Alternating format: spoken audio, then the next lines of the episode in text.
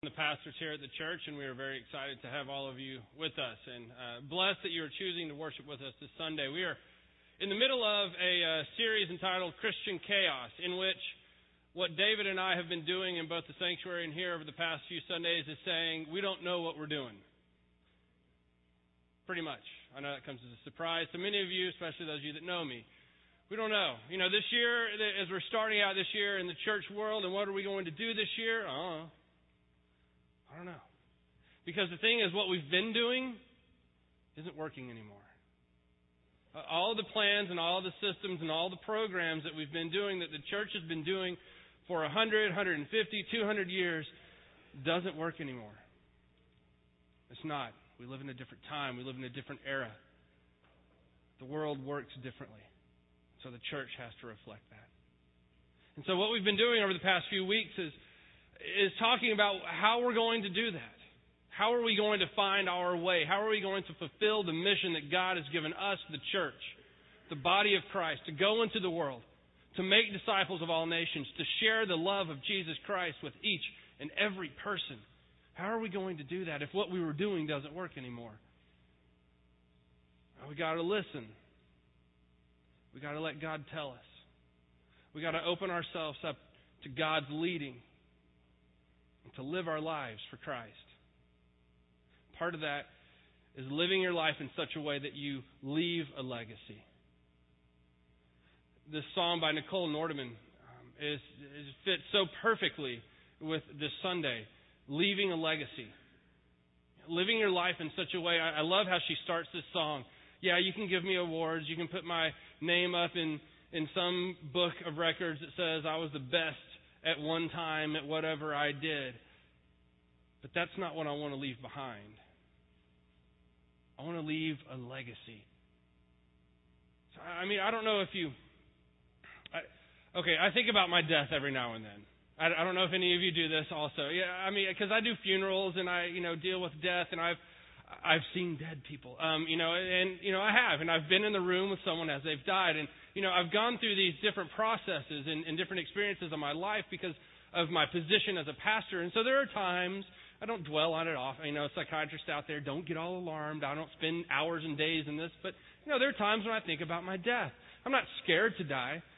Jen and I just last weekend, we were gone, and we flew up to Seattle, and we were on the plane. And I don't know if you're ever on a plane, you think that, what if it's the pilot's time, and he takes the rest of us with him? I don't know if you... Okay.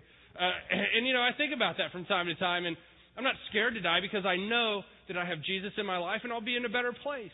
I'm sad to leave my children and my family behind, but, I'll be with Jesus. Y'all are the ones that still are down here. And so I'm not worried about it, but there are times when I think about it, when I think about what's going to happen after. Okay, really, I'm just egocentric, and I like to think how many of you will show up at my funeral, and how many of you will have kind words to say about me. The first service I said, at my funeral, I want it to be just this grand scale party. I don't want it to be in here or in the sanctuary. I want it to be outdoors, somewhere fun and exciting. If Daryl, August, and AJ beat me on the life scale, I want them to play at my funeral, and I just want it to be a joy-filled time because it's a time of rejoicing. And then I think about, okay, one, will anybody show up? Maybe I can set some money down to have Daryl to be there. But will anybody how many people will show up? And I know this is all about me, and do you like me? It was that Julia Roberts that said that, you really like me, when she got the Oscar. And that's kind of the thing. And what, thanks Annette, and what will you say about me? In other words, basically what this really boils down to is, am I doing anything worthwhile with my life? That when I die, people will go, man, that guy lived his life for God. Man, that guy just made an impact on this world because he let God use him. Well, what will be my legacy? Here's the thing. The church, if we're going to reach people, Paul says, how will they know unless they hear, and how will they hear unless we tell them? And for hundreds of years, the church, our only way of telling people is right here. Sunday mornings, from a pulpit, from a stage. That's our way of telling people. Come to us, and then we'll share with you the best news ever. But you got to come here first. And so we've been focusing the last couple of years of breaking down the walls of the church and getting outside of the church and carrying that message to the communities, to the people here in town, in Mexico, around the world. We're doing a good job with that, but there's got to be something more. We've got to live our lives in a way that leaves a legacy, that leaves something behind so that when we're gone, the message continues. You know, really what we need to do is look back at the early church. I mean, if we want to see how to do church now, we got to look back the way they did it when they started it. They got it right. Look at the time when Jesus lived, when the church was just beginning, when the Roman Empire was the strongest thing on earth. I mean, think about it. The Roman Empire was the entity that killed Jesus, that killed Peter and Paul. Yet which one still exists today? The message of Christ and that of Peter and Paul, the church, or the Roman Empire? Well, there's a reason. The Roman Empire got caught up in power and struggle. And if you know anything about Roman Empire, it was pretty much one leader killing another to become leader. It was like, I'm the leader, somebody's going to come behind me and stab me in the back so that they can be the leader, and then that guy will live for a few more years until somebody kills him and becomes a leader. Your legacy was death. There was no legacy. But Jesus and Peter and Paul, they lived in a society where legacy was important, where how you lived your life was important. I mean, God cares about that. God cares about how we live our life in such a way that our life doesn't end with us, that His message doesn't stop when somebody dies. It carries on. Not just in some book that says he was the best at this at some point in time in his life. But there's something greater that follows. I mean, you can look at Moses. Moses had Joshua. He took him in. He trained him. He loved him. He nurtured him. And one day he transferred leadership. David had Solomon. Elijah had Elisha. Every Israelite was supposed to gather their family around and teach them and support them and love them and encourage them in such a way that it carried forward. Jesus had the 70, and then the 12, and the 3. So here's the thing about leaving a legacy. It's got to be done life to life. It has to be done one-on-one. It has to be done in small, intimate groups. I can't leave a legacy with 400 people that come here on Sunday mornings. I'm not that good. I like to tell myself I am every morning, but I'm not. It has to be done life to life. Listen to Paul. Paul writes to Timothy. 2 Timothy. It's right after 1 Timothy and chapter 1, and Paul, you know, Paul is an interesting guy because when Paul first started his journey, if you look at the way he did things and the way he operated and lived his life, he was Billy Graham of his era. He was the Billy Graham. He went to towns and he bowled into town. He rolled in and goes, "Turn or burn." He would go to the temple. He would stand at the place where he would get the most attention. He would preach the gospel message. He would tell people about Jesus Christ. He was on fire, and he would convert people, and then he'd leave. Then you look at the end of his ministry, and he focuses. He begins to focus on just a couple of churches and a couple of people. Timothy was one of those. Timothy was one of those people, one of those guys that Paul said, "Okay, you're going to be my legacy. You." Let me tell you something about Timothy. Timothy was a Mamzra. Mamzra, is that the Ray guys, Ray people? Is that how you say it? Mamzra. Okay, y'all aren't paying attention. A Mamzra, which basically, forgive me, is a bastard. And what it means is it could have been one of two things. One, his dad was completely out of the picture. Or two, his dad was not a Jew. And because of that, he was an outcast. They wouldn't let him play any of the reindeer games. He was thrown aside. And Paul comes upon him, this young boy Timothy, and he takes him under his wing. And he makes him his disciple. And he's writing to him in chapter 1. This letter is from Paul, an apostle of Christ Jesus, by God's will sent out to tell others about the life He has promised through faith in Jesus Christ, It is written to Timothy, my dear son, may God our Father and Christ Jesus our Lord give you grace, mercy, and peace. Timothy, I thank God for you. He is the God I serve with a clear conscience, just as my ancestors did. Night and day, I constantly remember you in my prayers. I long to see you again, for I remember your tears as we parted, and I will be filled with joy when we are together again. I know that you sincerely trust the Lord, for you have the faith of your mother Eunice and your grandmother Lois. This is why I remind you to fan into the flames the spiritual gift God gave you when I laid my hands on you. Timothy is the product of a group of people that believed in a legacy. Timothy was who Timothy was because of Eunice and Lois and Paul. Because of a parent and a grandparent who cared enough about him to give them their faith, to give him, to teach him, to raise him in a Jewish home where he knew about God. He knew God's love. He loved God. And then Paul came along and took him the rest of the way. Timothy is a product of a society that believed in leaving true legacies. Legacies that would far, far outlive memories of the person. I mean, think about the reach that Paul and Timothy have. 2,000 years later, we're still talking about him.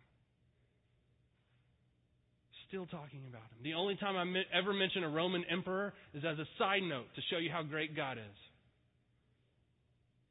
Thousands of years later, Paul's legacy lives.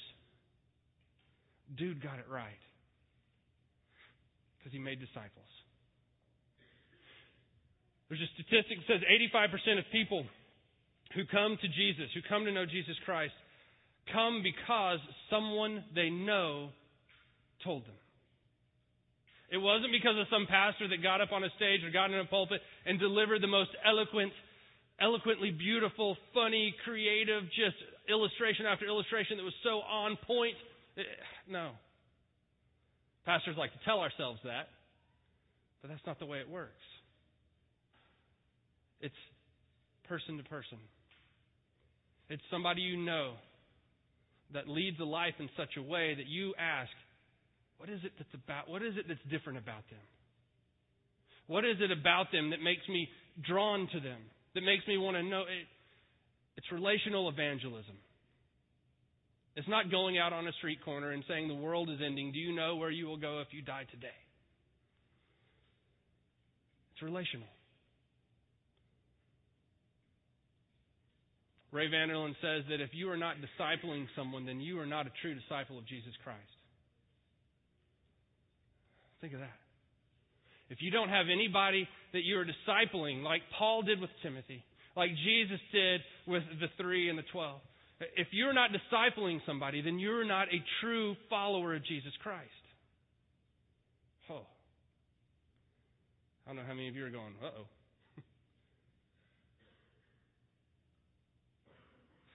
We need to make disciples in order to leave a legacy. We need to make disciples in order to change the world. John Wesley knew this.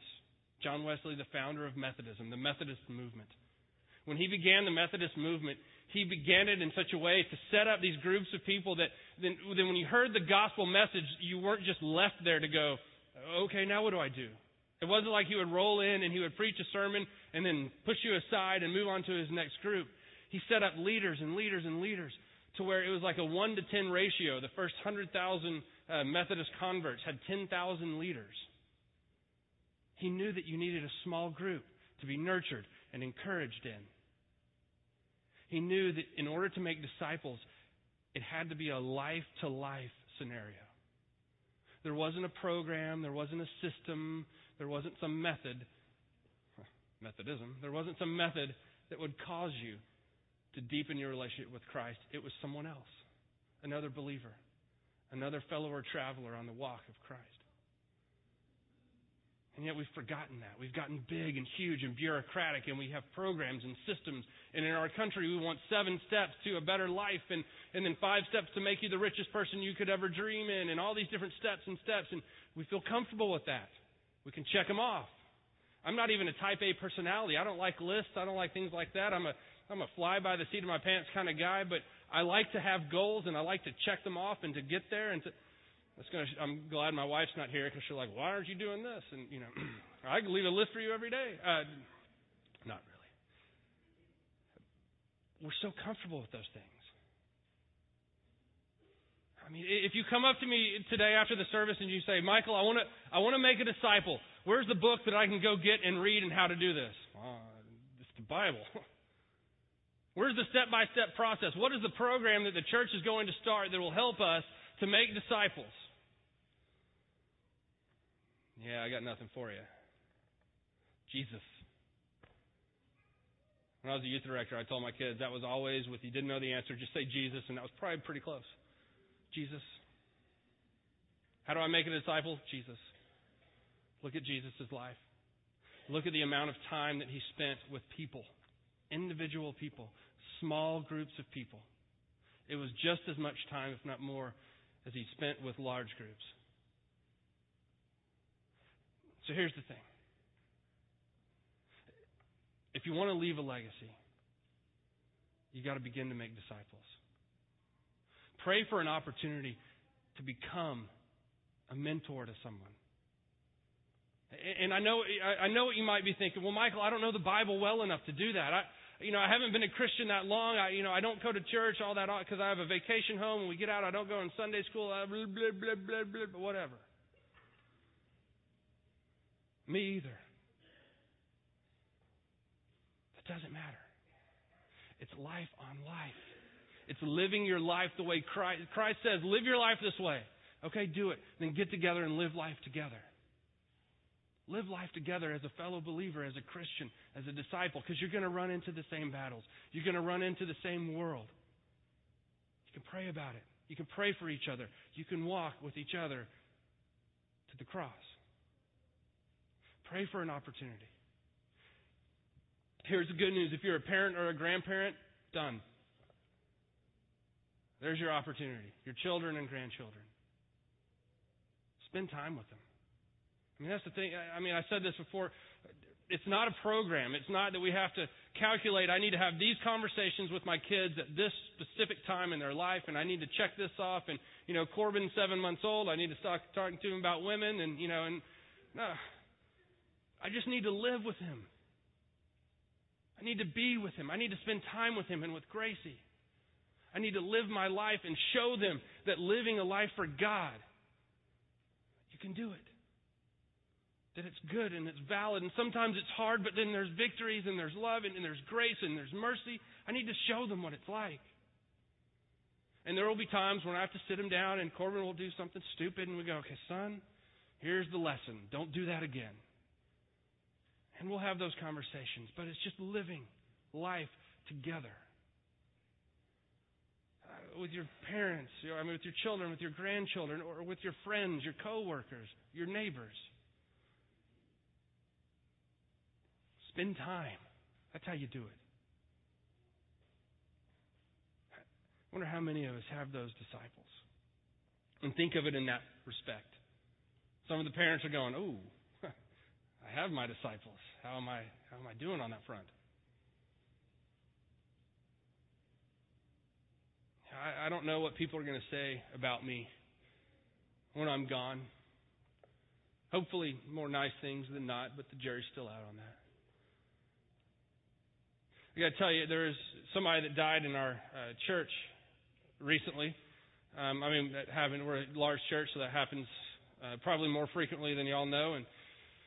But we had somebody die, and I got to be a part of this. I didn't do anything with the funeral, but I got to be a part of her death. The family called and I went over to her house while she was still laying in her bed. And I got to go into her bedroom and I was surrounded by her children and their spouses and some of their kids and some of her great-grandchildren were in the house as well. And that's a legacy. I mean, wow. I looked around the room and I knew everyone in the room. And I know that there were some doctors in there, some bankers in there. There's different people. They do all different things. They're successful in their lives and their careers. They have happy. But It's about the way they live their life for God.